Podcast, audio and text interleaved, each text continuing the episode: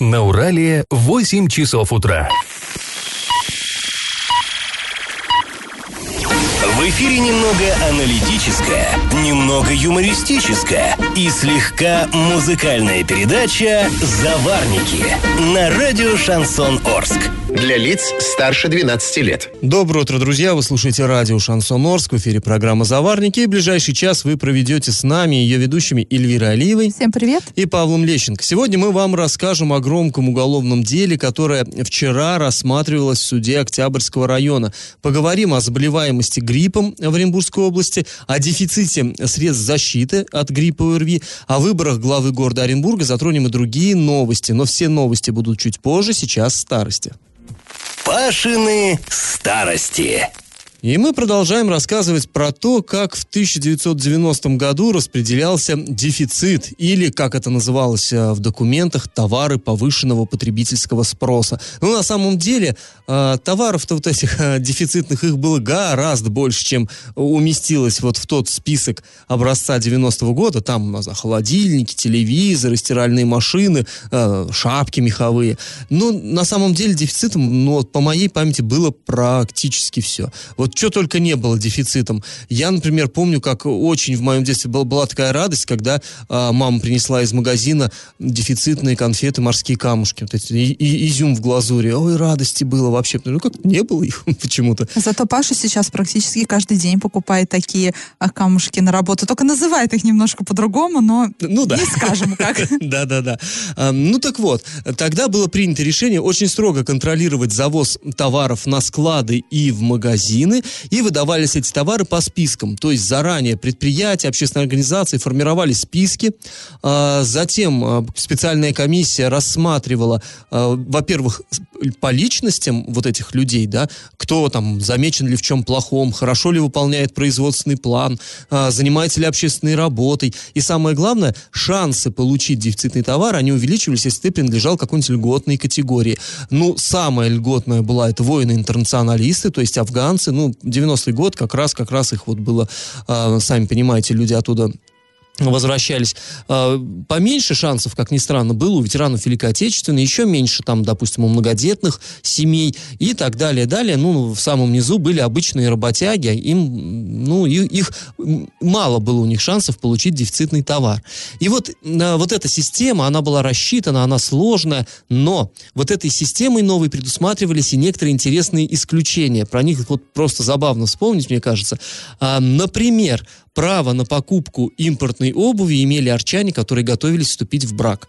Ну вот, чтобы да, жених и невеста не шли под венец э, в каких-то там э, скороходах, коммунарах или вот прочим так, каких-то таких вот э, советских туфлях, им, они шли в ЗАГС, подавали заявление, но это делалось как сейчас, за месяц, да, подают заявление, у них принимают это заявление, им дают справочку, что да, заявление принято. С этой справочкой они идут уже в магазин, и там вне очереди получают обувь. А, допустим, жених может получить, там, скажем, тогда очень-очень ценились а, чешские ботинки, чехословацкие. Были вот сейчас, наверное, у многих встрепенется сердце, когда услышат Цибо или Темпо, это, ой, это были такие вот чешские обувные фирмы, которые очень, особенно, вообще ценились в основном, конечно, их а, спортивная обувь, кроссовки, советскому человеку, где кроссовки взять нормальные. Но э, жениху положены были только классические туфли, и этому он был рад. Женился и шел вот, или в польских, кстати, польская обувь тоже очень ценилась. И, кстати говоря, некоторые такие прожженные граждане вот этой лазейкой пользовались, чтобы приобрести дефицит. То есть они подавали заявление, чтобы, э, ну, в ЗАГС, а потом получали дефицитный товар и уже в ЗАГС не возвращались. То есть уже э, расписываться не приходили. Ну, типа, не сошлись характерами, там, что бывает, да, ну, теперь ботинки не сдавать, раз уж такая петрушка. И, кстати говоря, когда вот эту старость мы опубликовали на сайте урал56.ру, для лиц старше 16 лет. Там в комментариях люди стали писать, вот один комментарий меня позабавил. Да-да, было время. Получали талон на, на закупку в салоне э, молодоженов аж на два ящика водки, а через месяц разводились. Многие студенты переженились ради водки и чешских макасин. Конец цитаты. Ну, смешные, конечно. Ну, как смешные. Своеобразные были времена. Ну, а теперь наш конкурс традиционный. Раз уж мы про чехословацкую продукцию дефицитную заговорили, в СССР ценились не только туфли из этой страны, но и мотоциклы. Чешские мотоциклы, это была мечта любого подростка а, советского. Скажите, какой вот из, из этих мотоциклов, я сейчас перечислю, какой из них не собирался в Чехословакии? Вариант 1 – мотоцикл М1М. Вариант 2 – мотоцикл ЧЗ. И вариант 3 – мотоцикл Ява. Ответы присылайте нам на номер 8 903 390 40 40 в соцсети «Одноклассники» в группу «Радио Шансон Орске» или соцсеть ВКонтакте в группу «Радио Шансон Орск» 102.0 FM эм для лиц старше 12 лет. Галопом по Азиям Европам!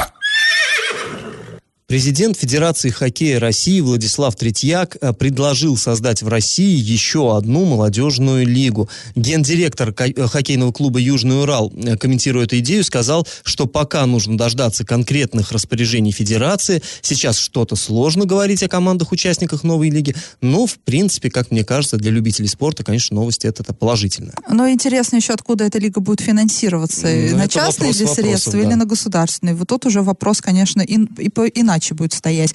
А, вот я вам вчера говорила, что весной уже запахло. Так вот, действительно, уже повеяло весной, несмотря на то, что на улицах снегопад вчера вечером и сегодня с утра был. Но, тем не менее, толщина льда на водоемах в Оренбургской области в этом году гораздо меньше, чем в аналогичный период прошлого года. То есть он уже становится все тоньше и тоньше.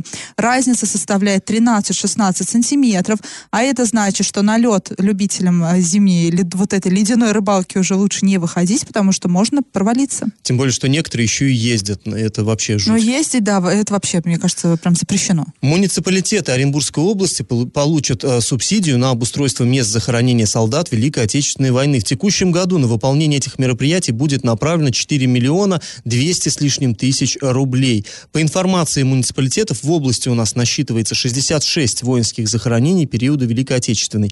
Сейчас проводится актуализация перечня, ну, то есть сверяют списки, проще говоря. В том числе числе вот э, захороненных на территории Оренбургской области останков погибших, обнаруженных в ходе экспедиций добровольцами поискового движения России. После паузы, друзья, мы вернемся с вами в эту студию и поговорим о ситуации с гриппом в Оренбургской области, а также о дефиците медицинских масок в аптеках. И как это понимать? Вот по телевизору, да, мы сейчас каждый день слушаем про то, как э, мир захватывает коронавирус. А, вот, ну, я думаю, все, все, да, вот эти новости смотрят, всем, наверное, родители звонят, и уже все переживают, а если он в России, а действительно ли случаи подтвердились, а когда он придет в Оренбургскую область. Но сейчас есть, мне кажется, проблема понасущней. Это грипп, наш обычный, стандартный грипп, которым мы болеем а, вот в эти вот сезоны, да, в, в межсезонье уже, в переходный период между зимой и весной. В Оренбургской области с 27 января по 2 февраля зарегистрировано 18 тысяч случаев заболеваний гриппом и ОРВИ. Это только в Оренбургской области. И это только зарегистрировано, и потому это... что ОРВИ часто переносится на ногах, многие и взрослые... многие просто не идут в больницу. Да. Я больше скажу, и с гриппом многие не идут в больницу. Просто этим многим везет, что у них нет осложнений, да, и даже несмотря на то, что они переносят его на ногах, они как-то вот умудряются сами вылечиваться. А, и также Роспотребнадзор говорит, что в регионе отмечается повышение недельных эпидемических критических порогов во всех возрастных группах. То есть вот эта вот цифра, она еще будет расти, скорее всего. И э, также в регионе отмечается рост заболеваемости не только гриппом Б, вот этим нашим обычным гриппом, но и гриппом так называемым AH1N1 2019. Это свиной грипп. Ну, это вообще серьезно, потому что я напомню, что уже были летальные случаи, да, в Оренбургской области. Женщина в Гае умерла именно от свиного гриппа. Он развивается гораздо быстрее. И агрессивно, угу. и на организм агрессивнее воздействует. И тут в 100-500 раз мы говорим, если у вас температура, это даже не обсуждается. Сразу вызывайте скорую помощь на всякий случай, чтобы, ну, исключить э, как минимум летальный исход. Вернее, как максимум летальный исход. Он потому что возможен. Также Роспотребнадзор сообщает, что в 9 населенных пунктах Оренбургской области полностью приостановлен учебный учебный процесс. На карантин закрыты образовательные учреждения Бузулука, Оренбурга, Орска, Кувандыка, Ясного, Гайского и Соль, Солилесского городских округов, Сакмарского, Новоорского и Оренбургского районов, а также э, отдельное образовательное учреждение для детей в семи административных территориях. Ну, то есть э, достаточно серьезно, но э, в Оренбурге еще неизвестно, будет ли продлеваться карантин на следующую неделю. Что касается Орска, то недавно начальник управления образования заявлял, что, скорее всего, его продлевать не будут. Скорее всего, в понедельник уже нужно будет идти а, в школу, учителям на работу, и прочее, прочее. Но я думаю, что сегодня мы будем уточнять эту информацию а, у э, управления образования, у заместителя главы города по социальной политике и выясним, продлят, не продлят. Тем более, если растет число заболеваемости, заболевших вот гриппом и ОРВИ. Не знаю, посмотрим. Э, в любой момент обстановка может измениться, вот что касается статистики. Ко всему прочему, люди жалуются на то, что в аптеках нет масок. И действительно, еще в прошлые выходные мы прошлись по аптекам, и вот, например, в районе Северном, вот где Беляева, Меридиан, вот эти районы, там несколько аптек, масок не было нигде, вообще нигде. А мы приходили, нам говорили, масок нет даже на складе, но только в одной аптеке на улице Беляева, там тоже не было масок, нам сказали, давайте я вас запишу, вы приходите завтра вечером, и я вам выдам маску. То есть под запись уже даже эти маски выдавали. Там э, буквально... Товар повышенного спроса, дефицит. Да, в каких-то а, аптеках маски выросли в цене. То есть обычно там упаковка из 50 штук стоит 20-30 рублей, а в некоторых аптеках стоимость повысилась до 70-80 рублей. Почитали мы наших коллег из Оренбурга, там ситуация аналогичная. Где-то все нормально с масками, где-то их нет вообще, а где-то цены взлетели вот до 80, где-то даже до 100 рублей. Ну да, как Павел говорит, э, товар повышенного спроса, от чего же и не повысить стоимость. И УФАС Оренбургской области в связи с этим э, наметил проверку и будет проверять вот эти вот аптеки на э, предмет э, повышения цены на медицинские маски и на оксалиновую мазь, кстати. Э, вот э, на ее наличие мы не проверяли, и на нее тоже, оказывается, есть дефицит. А после паузы мы вновь вернемся в эту студию и расскажем о огромном уголовном деле, которое накануне рассматривал суд Октябрьского района района. Там начали судить молодого человека, который на черном рейндж-ровере сбил бабушку. Я в теме. Вчера Октябрьский районный суд города Орска начал рассматривать э, громкое дело. Вы о нем, конечно, знаете, и мы здесь в эфире обсуждали. Помните, э, был случай, когда в ноябре прошлого года э, на Ленкоме, улице Ленинского комсомола, произошло ДТП. Там водитель на черном джипе сдавал задом с какой-то такой запредельной скоростью, все это попало на камеры видеонаблюдения, и сбил женщину пожилую, которая переходила дорогу позади. То есть ну, там он как объясняет, что она попала в слепую зону, он не видел, но она, тем не ко всему менее... прочему, еще переходила дорогу в неположенном месте, но там нету, да, вроде да, того там не, Нет, там ни, никто ничего... э, То есть вообще в итоге э, ГИБДД э, сделала вывод, что он нарушил правила Нет, дорожного ну, конечно, движения. те, кто видел эту видеозапись, те, кто следил за этой историей, э, там, ну, конечно, то с такой скоростью сдавал назад, а будь там какой-нибудь ребенок, да, Ну, мама. ребенком. конечно, да. Да любой человек, попади под вот эту машину, ну, выжить было бы сложно. Ну, попала под машину вот эта 76-летняя женщина, и в итоге она там на месте и погибла, скончалась. Э, Парень этот, 27 лет ему, оказалось, что у него множественные нарушения ДТП, о, ДТП, э, правил дорожного движения, ПДД. А, мн- Много раз он привлекался к административной ответственности за это, и у него на тот момент была непогашенная судимость, а, там, в общем, проблемы у него были с полицией, то есть он там грубо обратился к полицейскому, и его приговорили тогда к штрафу, но это уголовная статья. И плюс ко всему машина была наглухо затонирована, без номеров. А, Ну, он потом объяснил, что, дескать, он только три дня назад ее купил, поэтому не успел э, содрать пленку, которую наклеил предыдущий а за три дня владелец. не успел содрать, Не а успел, также не да. успел съездить и, И поставить на учет и автомобиль. получить да. э, водительский. Он, кстати, был лишен а, прав, но на момент ДТП вот этот э, срок лишения прав у него истек, однако съездить в ГИБДД, да, и получить снова водительское удостоверение он Ну, тоже не успел. Да, Его и тоже не успел. Судья его спрашивал, а э, не судья, а обвинитель, то есть представитель прокуратуры вчера его спрашивал, что а что ж вы без прав-то? То есть у вас же, в принципе, срок лишения закончился. Он сказал, ну, работы много, я как бы я просто не успел, никак не, не мог собраться. Ну и вот поэтому ездил без прав, что само по себе, разумеется, тоже является нарушением. То есть даже если у тебя все есть права на руках, но ты их забыл дома, а, и тебя остановил наряд э, ГИБДД, э, ты, конечно, будешь наказан. Это тоже административная ответственность, штраф. Ну а тут вот такая, в общем, такая штука произошла. Конечно, трагедия. Конечно, это был определенный общественный резонанс. Вот вчера вот этот э, 27-летний водитель, он предстал перед судом. А, Дело рассматривалось э, в особом порядке. Особый порядок, знаете, это когда не заслушивают свидетелей, ничего. То есть, когда обвиняемый признает в полном объеме свою вину. Когда он признает вину, э, когда он раскаивается и сам просит суд, то есть все это гораздо быстрее происходит. Так вот, он, он признал, что он, да, действительно, он был виноват, но вот как и он, и его защитник в его оправдании говорили, что он, когда, когда это произошло, когда он увидел, что женщина упала, лежит на земле, он не пытался там скрыться с места преступления или что-то, он подбежал к ней, он э, попытался, ну, насколько мог, оказать ей э, первую помощь, э, там, э, футболку снял, футболкой э, рану на голове ей пытался как-то прикрыть, чтобы она кровью не истекла. Но ничего это не помогло, женщина, все-таки вот бабушка все-таки э, умерла. И э, в качестве потерпевшей в суде выступала дочь вот этой погибшей, и, э, значит, она требовала взыскать с этого э, виновника ДТП 72 тысячи рублей в качестве э, материальной компенсации, то есть это те расходы, которые она понесла. Это там услуги морга, ну, вы понимаете, там похороны, да, поминальный обед и так далее и э, 1 миллион рублей в качестве компенсации морального вреда. При этом 500 тысяч в качестве компенсации морального вреда э, ей уже обвиняемый отдал. То есть там такая получилась история, что э, он сказал, да-да, вот эти 72 отдам, без вопросов, пока до того, как су, э, приговор суда вступит в законную силу, я отдам мати, э, материальный вред. Моральный уже отдал 500 тысяч рублей. И по его словам, по словам защитника вот этого э, обвиняемого, э, вот эти 500 тысяч, это изначально они договаривались, э, что 500 тысяч это будет просто всей суммой. Теперь э, требования изменились, уже миллион. И вот э, э, обвиняемый отказывается этот миллион платить, говорит, что 500 отдал, и, в общем-то, считает, что свои обязательства обязательства выполнил по какому-то прежнему устному договору. В общем, в итоге, пока приговор не э, провозглашен, э, он, это произойдет, вероятно, в начале следующей недели. Сейчас ему э, прокуратура просит э, назначить наказание в виде двух лет, двух месяцев лишения свободы с отбыванием в колонии поселения.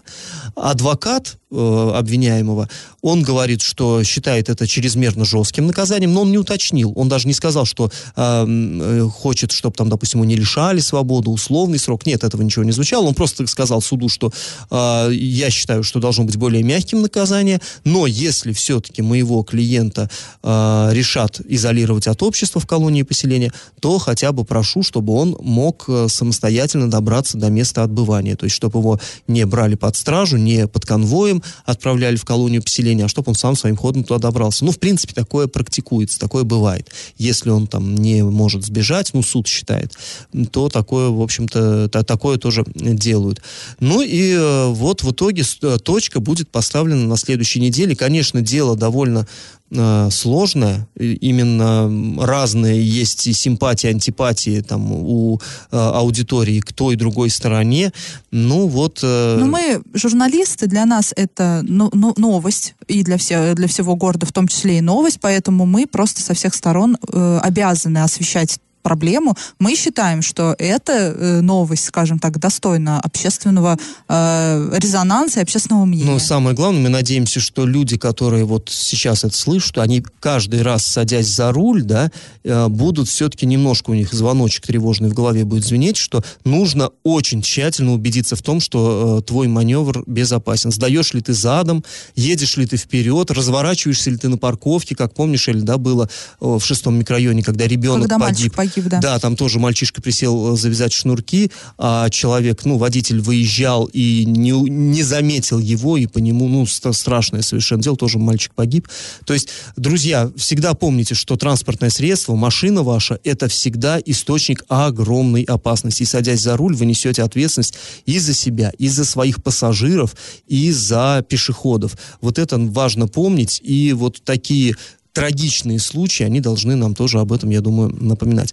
Друзья, после небольшой паузы мы с вами вернемся в эту студию и расскажем вам о возвращении Евгения Зиновьева на пост главного тренера Южного Урала. Я в теме. А 7 февраля на пост главного тренера хоккейного клуба «Южный Урал» уже в третий раз за последние 10 лет назначен Евгений Зиновьев.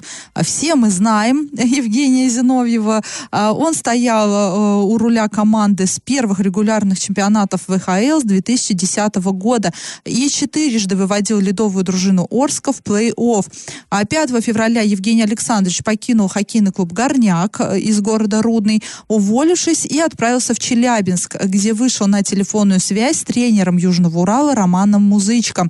А в Челябинск Зиновьев прибыл всего за несколько часов до начала встречи в Кургане между Зауралем и, собственно, Южным Уралом. Эту игру тренерский тандем провел на телефоне, как говорится. А, И после игру, кстати, Южный Урал выиграл наконец-то, порадовал своих болельщиков. И наш хоккейный эксперт Константин Мусафиров связался с Евгением Зиновьевым после окончания матча в Кургане и попросил его ответить на ряд вопросов. Там поговорили они, почему Евгений, рад ли Евгений Зиновьев возвращению в город Орск и прочее, прочее. Евгений Зиновьев сказал, все совпало, в Орск я приеду с хорошим настроением и добрым сердцем, желанием вывести клуб на те позиции, которые соответствуют команде. Нынешнее турнирное положение коллектива не отвечает амбициям и уровню мастерства игроков. Отмечу, что команда в хорошем физическом состоянии, способна играть на высоких скоростях в течение всех 60-65 минут. Отметил он и другие стороны в организации игры, но и недочеты, над которыми предстоит поработать, особенно индивидуального порядка. Также Евгений Зиновьев а, обратил внимание на то, что состав команды за время претерпел значительные изменения. Основная масса игроков не знакома Евгению Зиновьеву, но, как он сказал, у всех будет э, шанс продолжить защищать, защищать цвета Южного Урала в следующем сезоне. А все будет зависеть от самих хоккеистов и от того, насколько игрок будет соответствовать требованиям игры команды. А также Евгений Зиновьев сказал, что надо определиться, куда мы идем, к чему стремимся. Но тут, мне Каковы кажется, цели? уже давно поставлены все Ну да, задачи. хотя бы выйти в плей-офф, да, а там мы всегда надеемся, что Южный Урал пройдет дальше, дальше, дальше, и, возможно, станет а, когда-нибудь победителем а, вот кубка. Чемпионом. А, да, чемпионом. А, также а, будет обсуждаться новая стратегия клуба, будет встреча с болельщиками команды, сказал Евгений Синовьев. Ну, по всей видимости, соскучился по болельщикам он. А, и, а, Ну, понятно, что болельщики соскучились по победам, и я думаю, что у них будут э, вопросы. А как вы, э, дорогой тренер, планируете нам эти самые победы доставать? Ну, мы, конечно добывать? же, рады всегда, да, к возвращению старых добрых друзей в Орск. Надеемся, что а, Евгений Зиновьев, наверное, как-то и над своим, над собой тоже поработал, да, потому что все-таки тут стоит напомнить, как нехорошо э, получилось в предыдущем сезоне, когда после нескольких поражений команду покинул, собственно, Евгений Зиновьев, да, покинул он клуб, и тогда Олегу Черкасову пришлось уже вести Южный Урал дальше, и он, вы, именно он вывел Южный Урал тогда в плей-офф, и в плей-офф Хотя, тоже... хотя я э, напомню, уже никто особо на это не рассчитывал. Да, никто не рассчитывал, а была. Олег Черкасов, никогда не занимавший пост главного тренера, а, взял себя в руки, взял команду, да, в свои руки, и, собственно, вывел ее в плей-офф. Тут можно, конечно, по-всякому говорить, возможно, там Евгений Зиновьев, да, в, э, в первую часть сезона поспособствовал этому, но, тем не менее, команду он бросил, равно как и к- капитан команды Павел Валентенко тоже тогда бросил свою команду. Надеюсь, что в этот раз все-таки э, неудачи не будут так остро отражаться на нашем главном тренере. А после паузы мы вернемся в эту студию и расскажем о выборах главы Оренбурга. Они состоялись, но их результаты вас не удивят. И как это понимать? Ну вот мы и узнали имя нового главы Оренбурга. Это, это вообще Такая оказалось прям совершенно, не- совершенно неожиданно. Да, это было так же неожиданно, как и когда главой города Орска стал Василий Николаевич Казубица, Да. а до этого Андрей Одинцов. Это было прям крайне неожиданно. Да, и здесь вот также м, неожиданно Владимир Ильиных вышел победителем. Ну, это все, друзья, мы, конечно, уже шутим, да. Там Потому что, ну, так- никто не сомневался. Конечно, все знали, что будет Там Ильиных. даже до такой степени все комично было в плане выборов. Э, Ну вот пусть э, сейчас, наверное, если нас услышат, да, чиновники из Оренбурга, а, они могут обидеться. Депутаты особенно, но там вот действительно была комичная ситуация, когда депутаты голосовали, на столе лежало удостоверение главы города Орска, ой, Оренбурга, простите, а сверху лежали фотографии э, кандидатов, да, ну вот эти, знаете, как на паспорт, а, мол, кто выиграет, ту фотографию в это удостоверение и влепит, вот э, там, прилепит э, лицо специально, которое должно эту фотографию лепить. И было, знаете, до, до, до такой степени смешно, красиво была вырезана только фотография Владимир, Владимира Ильиных, и она единственная подходила вот в этот квадратик на удостоверении. Да, остальные, остальные или больше, просто, или меньше. Да, и какие-то в крифе в косе, какие-то все не, несуразные фотографии были. В общем, как будто бы вот просто так их принесли, чтобы были. Вклеивать их как будто бы никто и не планировал. Да, ну и там еще напомним, э, Демарш был коммунистов, они, э, трое коммунистов из э, Горсовета Оренбургского отказались участвовать в этом, сказали, не-не-не, мы не будем. Ну, как бы и без них справились. В общем, 30... Даже как-то ими пренебрегли прям особенно, ну, особенно да. 30, 33 депутата проголосовали за Владимира Ильиных,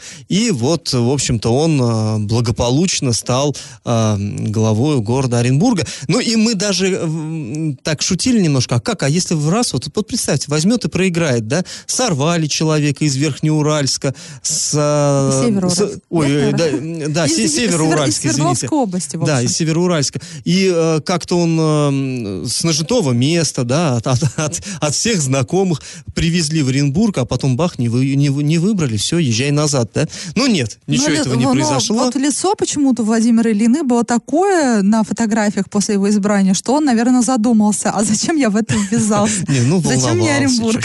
А, волновался. Ну, в общем, а, стали его, разумеется, спрашивать, каким он видит развитие областного нашего центра. А, он сказал, что важно сохранить транспортное муниципальное предприятие. Вот это больная точка э, для города Оренбурга, потому что там идет война между... тоже такая больная точка Ну, у нас, у нас, в принципе, вот маршрутчики, они как бы довольно вольготно себя чувствуют, и конкуренцию им все-таки, мне кажется, наше муниципальное предприятие не составляет. А там-то именно война между коммерсантами и муниципалами, именно на традиционных автобусных маршрутах, это в острой фазе причем. В общем, э, все, он там обозначил свою позицию, что нет, быть э, муниципальному транспортному э, предприятию. Далее он сказал, что озеленение городу необходимо, ой, как нашему необходимо.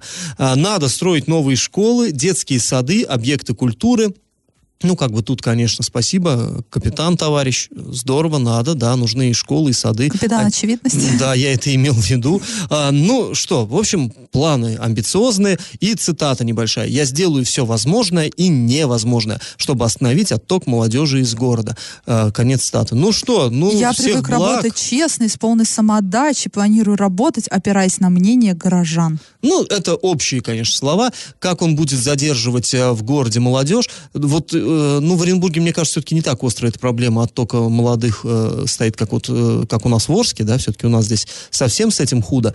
Э, ну и там тоже, да, э, сейчас наблюдается такая негативная тенденция, но обещает новый градоначальник что-то вот сделать. Еще понравилась его цитата. Мы будем по, по системе кнута и пряника работать с управляющими компаниями. Мы будем инициировать отзыв, отзыв лицензии управляющих компаний в случае их плохой работы. А, а как пряник он не сказал. Да, как пряник не сказал, да. Использовать. Ну, в общем, что ж, мы желаем, в любом случае, вот вроде и похихикали, желаем удачи Владимиру Ильиных, и главное, желаем э, оренбуржцам. Стабильности, чтобы... потому что это уже пятый глава города за четыре года. Да, это уже ни в какие ворота. В общем, надеемся, что будет он действительно, он и его команда, работать на благо всех вас, дорогие оренбуржцы.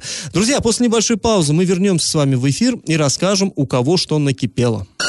Накипело! Накипела у жительницы Гая. Свой комментарий она оставила в одной из социальных сетей на странице Дениса Пассера. Там она сообщила, что жители Гая якобы вынуждены занимать очередь к травматологу с вечера, то есть с 9 часов вечера, ждать всю ночь э, и, и до утра на улице ждать своей очереди, чтобы попасть к этому единственному якобы в городе специалисту.